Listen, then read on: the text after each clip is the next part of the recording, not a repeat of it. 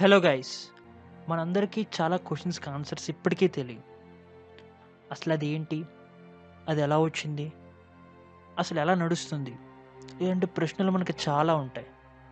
ఎంత ట్రై చేసినా వాటికి మనం ఆన్సర్స్ని కనిపెట్టలేకపోతూ ఉంటాం. అలాంటి టఫ్ క్వశ్చన్స్లో ఉన్న ఒక క్వశ్చన్ ఏంటంటే అసలు దేవుడు ఉన్నారా? ఈజ్ దేర్ గాడ్ ఉంటే ఎలా ఉంటారు? ఉంటే ఎక్కడ ఉంటారు? ఇలాంటి క్వశ్చన్స్ మనకి ఎక్కువ రేజ్ అవుతూ ఉంటాయి. కానీ అసలు దేవుడు అనేవారు ఎవరు ఎక్కడ ఉంటారు? ఎలా ఉంటారు? అని క్యారెక్టరిస్టిక్స్ ఏంటి? ఇవేవి మనకు అర్థం కావు మనకి తెలియని క్వశ్చన్స్ అనమాట సో చాలా మంచికి దీనికి ఆన్సర్స్ తెలిసి ఉండొచ్చు తెలియకపోయి ఉండొచ్చు. సైంటిస్ట్ కూడా ఎక్కువ ఆలోచించే ఏదైనా టాపిక్ ఉందంటే అది దేవుడు ఉన్నారా లేదా అని కనిపెట్టడం సో ఇలాంటి డిఫికల్ట్ క్వశ్చన్స్కి బ్రెయిన్ ఫీడ్ సిరీస్ మీకు ఆన్సర్స్ ఇస్తుంది. సో ఈ వీడియోలో అసలు దేవుడు ఉన్నారా ఉంటే ఎలా ఉంటారు? అనే కొన్ని క్వశ్చన్స్కి నేను ఆన్సర్ ఇవ్వబోతున్నాను. నేను ఆన్సర్ ఎలా ఇవ్వబోతున్నాను అంటే మనందరికీ తెలిసిన most popular scientist Stephen Hawking ఈయన చాలా బుక్స్ మనకి ఇప్పటి వరకు రాశారు. అందులో ఆయన లాస్ట్ బుక్ అయిన brief answers to brief questions అనే బుక్ని బేస్ చేసుకుని ఆయన చెప్పిన కొన్ని పాయింట్స్ని బట్టి నా రివ్యూని ఇవ్వబోతున్నాను. లెట్స్ గెట్ స్టార్టెడ్ ఇందులో ఆథర్ మెయిన్గా కొన్ని పాయింట్స్ని రేస్ చేశారు. సో వన్ బై వన్ మనం క్లియర్ చేసుకుంటా వస్తే మనకి దేవుడు ఉన్నారా లేదా అనే దాని మీద ఒక క్లియర్ పిక్చర్ వస్తుంది. స్టీఫెన్ హాకింగ్ రేస్ చేసిన కొన్ని పాయింట్స్లో ఫస్ట్ పాయింట్ వచ్చేసి లాస్ ఆఫ్ నేచర్ ఈయన ఏం చెప్తారంటే ప్రపంచం అంతా అంటే యూనివర్స్ మొత్తం ఈ లాస్ ఆఫ్ నేచర్ మీద డిపెండ్ అయి ఉంటుంది. అంటే ప్రపంచంలో ఉన్న ప్రతి వస్తువుకి ఈ లాస్ ఆఫ్ నేచర్ అప్లై అవుతుంది అని చెప్తారు. అంటే ఫర్ సపోజ్ మనం భూమి మీద నడుస్తున్నప్పుడు సడన్గా పైకి ఎగిరికి అనుకోండి. అప్పుడు మళ్ళీ కిందకి పడతాం. సో ఇదే లా ఆఫ్ నేచర్ అంటే మనం భూమి మీద ఎగిరితే మళ్ళీ కిందకి పడాలి అనే ఒక లా ఉంది. దాన్నే లా ఆఫ్ నేచర్ అంటారు. సో స్టీఫెన్ హాంగ్ క్లియర్గా చెప్పేది ఏంటంటే ఒకవేళ మనం పెట్టుకున్న లాస్ని మనం బ్రేక్ చేస్తే మనకి పనిష్మెంట్స్ ఉంటాయి. కానీ ఈ లాస్ ఆఫ్ నేచర్ని ఎవరు బ్రేక్ చేయలేరు. అంటే భూమి మీద నుంచి మనం పైకి ఎగిరినప్పుడు కిందకి పడాలి అని ఫిక్స్డ్ లా ఒకటి ఉంది. దాన్ని బ్రేక్ చేస్తే ఇంకా లాకు అర్థమే లేదు ప్రపంచానికి అర్థమే లేదు అని స్టీఫెన్ హాకింగ్ చెప్తారు. ఈ విశ్వం ఈ ప్రపంచం అంతా ఈ లాస్ని బేస్ చేసుకునే సడన్గా పుట్టింది అని ఒక థీరీని ఆయన ఈ బుక్లో ప్రవేశపెట్టారు. ఒకవేళ ఈ లాస్ దేవుడే క్రియేట్ చేసి ఉండుంటే ఆయన కూడా ఈ లాస్ని బ్రేక్ చేయలేరు. ఎందుకంటే ప్రపంచం అనేది అలా బిల్ట్ అయి ఉంది. సో మనం గాల్లోకి ఎగిరినప్పుడు మళ్ళీ కింద పడాలి అనేది లా ఎంత స్పష్టంగా ఉందో అలాంటి లాని ఎవరు బ్రేక్ చేయలేరు. అలా బ్రేక్ చేస్తే అది లాయే కాదు అని క్లియర్గా చెప్తున్నారు. సో ఒకవేళ దేవుడే ఆ లాని బ్రేక్ చేయలేకపోతే ఇంకా ఆయన దేవుడే కాదు. ఆయనకి లా ఇంకా ప్రపంచం మీద ఫ్రీడమ్ ఎక్కడ ఉంది అని చెప్తున్నారు అనమాట ఇందులో నా పర్సెప్షన్ ఏంటంటే దేవుడే ప్రపంచాలన్నిటిని క్రియేట్ చేసినప్పుడు అంటే దేవుడే యూనివర్స్ని మొత్తాన్ని క్రియేట్ చేసినప్పుడు తన పవర్తో లాస్ట్ని కూడా ఆయనే క్రియేట్ చేసి ఉంటారు. ఇవి లా బ్రేకబుల్లా ఆర్ అన్బ్రేకబుల్లా అని మనం చెప్పలేం. సో భూమి మీద నుంచి మనం పైకి ఎగిరినప్పుడు కింద పడాలి అనే లా ఏదైతే ఉందో అది ఆయన తన ఇష్ట ప్రకారం పెట్టిన లా. ఒకవేళ మనకి భూమి మీద నుంచి రిపల్ అయ్యే పవర్ ఉండుంటే అంటే లా మన కాళ్ళ కింద రిపల్ అయ్యే ఒక ఫోర్స్ని పెట్టుంటే మనం భూమి మీద నుంచి పైకి ఎగురుదామేమో. అంటే మనం ఇక్కడ అర్థం చేసుకోవాల్సింది ఏంటంటే లాస్ అనేవి దాని అంతటా అవే ఫిక్స్ అవ్వలేదు. ఒక పవర్ ఫిక్స్ చేసింది. సో లాస్ని దేవుడు ఫిక్స్ చేశాడు కాబట్టి దేవుడు దాన్ని బ్రేక్ చేయగలరు దాన్ని మార్చగలరు రీరైట్ చేయగలరు. సో ఇక్కడ మనం అర్థం చేసుకోవాల్సింది ఏంటంటే స్టీఫెన్ హాకింగ్ పెట్టిన ఫస్ట్ పాయింట్లో లాస్ట్ని బ్రేక్ చేయలేకపోతే దేవుడికి ఫ్రీడమ్ ఉండదు కాబట్టి ఆయన దేవుడు కాదు అని అంటే ఆయనే లాని క్రియేట్ చేశాడు కాబట్టి ఆయన లాని బ్రేక్ చేయగలడు. సో పాయింట్ ఇక్కడ కాంట్రడిక్ట్ అవుతుంది. అండ్ సెకండ్ పాయింట్ వచ్చేసి ఆరిజిన్ ఆఫ్ ది యూనివర్స్. ప్రపంచానికి మూలం ఎక్కడ అని సెకండ్ పాయింట్ని రేస్ చేశారు. ఇందులో క్లియర్గా చెప్పేది ఏంటంటే ప్రపంచం అనేది త్రీ పాయింట్స్ మీద బేస్ అయి ఉంటుంది. First one energy second one maths and third one space so ప్రపంచం క్రియేట్ అవ్వాలి అంటే దానికి త్రీ ఇంగ్రీడియంట్స్ కావాలి. అది energy mass and space so mass అంటే మన కంటికి కనిపించే థింగ్స్ అన్నమాట. డస్ట్ ప్లానెట్స్ స్టార్స్ గెలాక్సీస్ ఇవన్నీ మాస్లోకి వస్తాయి. ఎనర్జీ అంటే మనం రోజు ఫీ ఫీల్ చేసే ఎనర్జీ అంటే మనం ఫుడ్ తీసుకున్నప్పుడు మనకి నడవగలిగే పరిగెత్తగలిగే శక్తి వస్తుంది. సో ఆ శక్తి ఎలా ప్రొడ్యూస్ అయింది? సో ఆ ఫుడ్ క్రియేట్ అవడానికి ముందు యూజ్ అయిన ఎనర్జీ ఏంటి? సో దాన్నే ఎనర్జీ అంటారు అనమాట అండ్ థర్డ్ వన్ ఈ స్పేస్ ఈ ప్రపంచం ఉండడానికి ఒక స్థలాన్ని స్పేస్ అంటారు. సో ఈ మూడు ఇంగ్రీడియంట్స్నే ప్రపంచానికి ఆరిజిన్గా స్టీఫెన్ హాకింగ్ చెప్తున్నారు.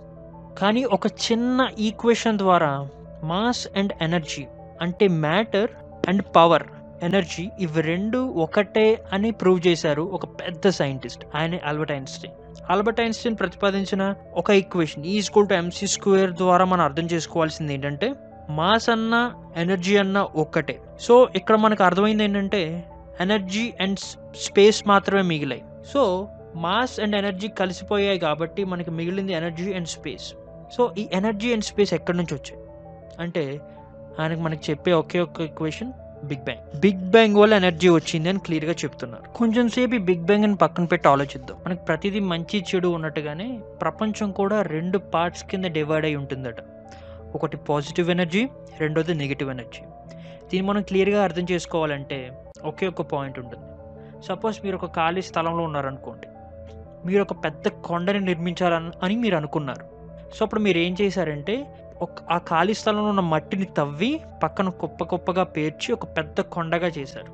సో ఇక్కడ ఎనర్జీ అండ్ స్పేస్ వచ్చేసి అంటే ప్రపంచం యూనివర్స్ ఈ billions of stars dust matter ఇవన్నీ కలిపి ఆ కొండ అయితే అది పాజిటివ్ ఎనర్జీ. అక్కడ మీరు ఒక పెద్ద గొయ్యిని తవ్వున్నారు చూసారా? దాన్నే నెగిటివ్ ఎనర్జీ అని చెప్తున్నారు. సో ఇక్కడ క్లియర్గా చెప్పేది ఏంటంటే ఎప్పుడైతే బిగ్ బ్యాంగ్ జరిగిందో అప్పుడు ఈ యూనివర్స్ అనేది టూ పార్ట్స్ కింద డివైడ్ అయింది. అది positive energy and negative energy ఈ నెగిటివ్ ఎనర్జీ అనేది ఏంటంటే ఇందాక మనం ఒక థర్డ్ ఇంగ్రీడియంట్ చూసాం కదా energy mass and space so ఈ నెగిటివ్ ఎనర్జీనే స్పేస్ అంటారు. సో మన స్పేస్లో ఉండేదంతా నెగిటివ్ ఎనర్జీ క్లియర్గా చెప్పాలంటే ఈ స్పేస్ అంతా నెగిటివ్ ఎనర్జీతో ఫుల్గా ఫిల్ అయిపోయి ఉంటుందన్నమాట. ఫైన్ అయితే ఈ బిగ్ బ్యాంగ్ ఎలా వచ్చింది? మనం సబాటామిక్ లెవెల్లోకి వెళితే అంటే యాటమ్ లోపలికి వెళితే అక్కడ ప్రోటాన్స్ అనేవి కొన్ని ఉంటాయి.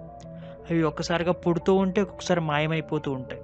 సో స్టీఫెన్ హాకింగ్ ఏమంటున్నారంటే ప్రోటాన్స్ ఏవైతే యాటమ్స్లో ఉంటాయో వాటిని క్వాంటమ్ మెకానిక్స్ అంటారు. ప్రోటాన్ ఎలా అయితే సడన్గా పుడుతూ మాయమవుతూ ఉంటుందో అలాగే బిగ్ బ్యాంగ్ కూడా ఒక్కసారిగా వచ్చిందంటారు. అంటే ప్రోటాన్ సైజ్ యాటమ్ కన్నా చిన్నది. అంటే ఒక యాటమ్ లోపల ప్రోటాన్ ఉంటుంది.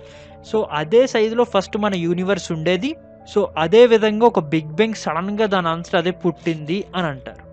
సో ఇక్కడ మనకు వచ్చే ఒక కాంట్రడిక్షన్ ఏంటంటే అలా ప్రోటాన్ పుట్టడానికి యూజ్ అయ్యే క్వాంటంలా ఎవరు స్టార్ట్ చేశారు? అంటే దాన్ని ఎవరు ట్రిగర్ చేశారు? అంటే సడన్గా ఆ ప్రోటాన్ అలా పుట్టాలి అనడానికి ఆర్ సడన్గా ఆ బిగ్ బ్యాంగ్ అలా జరగాలి దాని అంతటా అదే జరగాలి అని దాన్ని ఎవరు స్టార్ట్ చేసి ఉంటారు?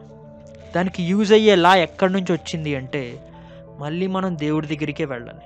సో సైన్స్ ఆ ప్రోటాన్ పుట్టడానికి ఆర్ బిగ్ బ్యాంగ్ దాని అంతటా అది స్టార్ట్ అవ్వడానికి వరకు వెళ్ళింది కానీ దాన్ని అలా స్టార్ట్ చేయడానికి స్టార్టింగ్ ట్రిగర్ పాయింట్ కానీ ఒక ఆ క్వాంటమ్ లా కానీ ఎలా వచ్చింది అని చెప్పలేకపోతున్నారు. సో స్టీఫెన్ హాకింగ్ ఇక్కడ కూడా ఆగిపోయారు. And third point black holes and time మనం టైంలో బ్యాక్వర్డ్ ట్రావెల్ చేసి ఉంటే బిగ్ బ్యాంగ్ టైంలోకి మన యూనివర్స్ ఇప్పుడున్న సైజ్ కన్నా చాలా చిన్నగా ఉండేదన్నమాట. అంటే ఒక బ్లాక్ హోల్ సైజులో ఉండేది. అంటే బిగ్ బ్యాంగ్ అనేది ఒక బ్లాక్ హోల్ ద్వారా జరిగింది అని చెప్తున్నారు. ఈ బ్లాక్ హోల్ అంటే ఏంటంటే దాని దగ్గరికి ఏదొచ్చినా లాగేసుకుంటుంది. ఇది ఒక చనిపోయిన స్టారే ఒక బ్లాక్ హోల్గా మారుతుందన్నమాట. సో దాని దగ్గరికి ఏదొచ్చినా అది చాలా గ్రావిటేషనల్ ఫోర్స్తో దాని లోపలికి లాక్కుంటుంది. ఒకవేళ దాని మీద లైట్ పాస్ అయినా సరే ఆ లైట్ని కూడా లా లోపలికి లాగేసుకునే అంత శక్తి బ్లాక్ హోల్కి ఉంటుంది. సో స్టీఫెన్ హాకింగ్ చెప్పేది ఏంటంటే ఈ బ్లాక్ హోల్ దగ్గర టైం కూడా పనిచేయదు అనమాట అంటే టైం అనే ఎఫెక్ట్ కూడా ఈ బ్లాక్ హోల్ దగ్గర జరగదు. అసలు టైం కూడా దీని నుంచి తప్పించుకోలేదు అని చెప్తున్నారు. దీనికి ఒక ఎగ్జాంపుల్ చెప్తూ ఒకవేళ మన ఒక క్లాక్ని ఒక గడియారాన్ని బ్లాక్ హోల్లోకి పంపిస్తే అంటే దాని గ్రావిటేషనల్ ఫోర్స్ వల్ల అది డిస్ట్రాయ్ అయిపోకుండా అలాగే ఉండగలిగితే ఒకవేళ దాంట్లో ఉన్న టైం అది పని చేయదట ఎందుకంటే క్లాక్ పాడైపోవడం వల్ల టైం ఆగిపోలేదు కానీ బ్లాక్ హోల్ లోపలే టైం అనే ఒక కాన్సెప్టే ఉండదు కాబట్టి టైం ఆగిపోయింది అని చెప్తున్నారు. సో బ్లాక్ హోల్ని యూజ్ చేసుకొని దేవుడు లేడు అని స్టీఫెన్ హాకింగ్ ఎలా చెప్తున్నారు అంటే బ్లాక్ హోల్ లోపల టైం ఉండదు. సో బిగ్ బ్యాంగ్ స్టార్టింగ్లో కూడా ఒక బ్లాక్ హోలే కాబట్టి ఒక చిన్ని బ్లాక్ హోల్ కాబట్టి అందులో టైం ఉండదు. సో బిగ్ బ్యాంగ్ ముందు టైం ఉండే అవకాశం లేదు. అంటే బిగ్ బ్యాంగ్ కాన్సెప్ట్ ముందు టైం అనే కాన్సెప్ట్ అసలు లేదు కాబట్టి దేవుడు అనేవాడు కూడా ఎందుకు ఉండడు అంటే టైం ముందు లేదు కాబట్టి దేవుడు కూడా ఉండడు అని చెప్తున్నాడు అనమాట సో ఇక్కడ సైంటిస్ట్ ఇక్కడ వరకే రాగలిగారు. ఎందుకంటే మన హ్యూమన్స్ అనేది ఫైనైట్ బ్రెయిన్స్. ఒక ఎక్స్టెంట్ వరకు ఆలోచించగలం. కానీ మనం అర్థం చేసుకోవాల్సింది ఏంటంటే ఒక క్లియర్ ఎగ్జాంపుల్ మీకు ఇస్తాను చూడండి. సపోజ్ మనం ఒక కంప్యూటర్ని క్రియేట్ చేసామనుకోండి మనం కంప్యూటర్ లోపల ఉండం కదా? ఒక వస్తువుని మనం సృష్టించినప్పుడు మన చేతులతో మనం ఆ వస్తువు లోపల ఉండం మనం ఆ వస్తువు బయట ఉంటాం. సో టైం అనేది కూడా ఈ ప్రపంచానికి సంబంధించిందే. స్పేస్ మ్యాటర్ మాస్ ఎనర్జీ వీటితో పాటు టైం కూడా మన యూనివర్స్కి రిలేటెడ్ది. అంటే దేవుడు సృష్టిని సృష్టించినప్పుడు ఆయన టైంకి స్పేస్కి మ్యాటర్కి బయట ఉంటాడనమాట దీన్ని మనం క్లియర్గా అర్థం చేసుకోవాలనుకుంటే సపోజ్ మనం ఒక మెషిన్ని ఆర్ కంప్యూటర్ని క్రియేట్ చేస్తే మనం కంప్యూటర్ లోపల వెళ్ళి కూర్చోం. మనం బయట ఉండగలుగుతాం. సో టైం కూడా క్రియేట్ చేసింది దేవుడే. స్పేస్ టైం ఎనర్జీ మ్యాటర్ వీటిని క్రియేట్ చేసింది కూడా దేవుడే కాబట్టి ఆయన టైంకి బయట ఉంటాడు. అంటే ఈ యూనివర్స్ని క్రియేట్ చేసింది దేవుడే. యూనివర్స్కి సంబంధించింది టైం టైం యూనివర్స్కి సంబంధించింది కాకుండా పోదు బయటికి వెళ్ళదు. కాబట్టి ఈ టైంని యూనివర్స్ని వీటన్నిటినీ క్రియేట్ చేసింది దేవుడే కాబట్టి వీటన్నిటికీ బయట ఉంటాడు. సో బిగ్ బ్యాంగ్ ముందు టైం ఉన్నా లేకపోయినా దేవుడు ఖచ్చితంగా బయట ఉంటాడు. మన ఫైనైట్ బ్రెయిన్స్తో ఆలోచించినప్పుడు అవును కదా ముందు బిగ్ బ్యాంగ్ ముందు టైం లేదు కదా దేవుడు ఉన్న అవకాశం లేదు కదా అనుకుంటాం. మనకి యూనివర్స్కి సంబంధించింది టైం. యూనివర్స్ బయట ఏముందో మనకు తెలియదు కాబట్టి దేవుడు అనేవాడు ఉండుంటే ఖచ్చితంగా యూనివర్స్కి బయట ఉంటాడు. సో టైంకి కూడా దేవుడు బయట ఉంటాడు. కాబట్టి సైంటిస్ట్ ఆలోచించే ఆలోచన ఇక్కడితో చాలా ఎండింగ్ పాయింట్కి వచ్చేసాయి. సో ఒక ఎక్స్టెంట్ వరకే సైంటిస్ట్ ఆలోచించారు కానీ దాని తర్వాత ఏం జరుగుతుందని ఆలోచించలేకపోయారు. సో గాయస్ ఇది ఈజ్ దేర్ గోడ్ అనే చాప్టర్లో నేను ఇచ్చిన రివ్యూ.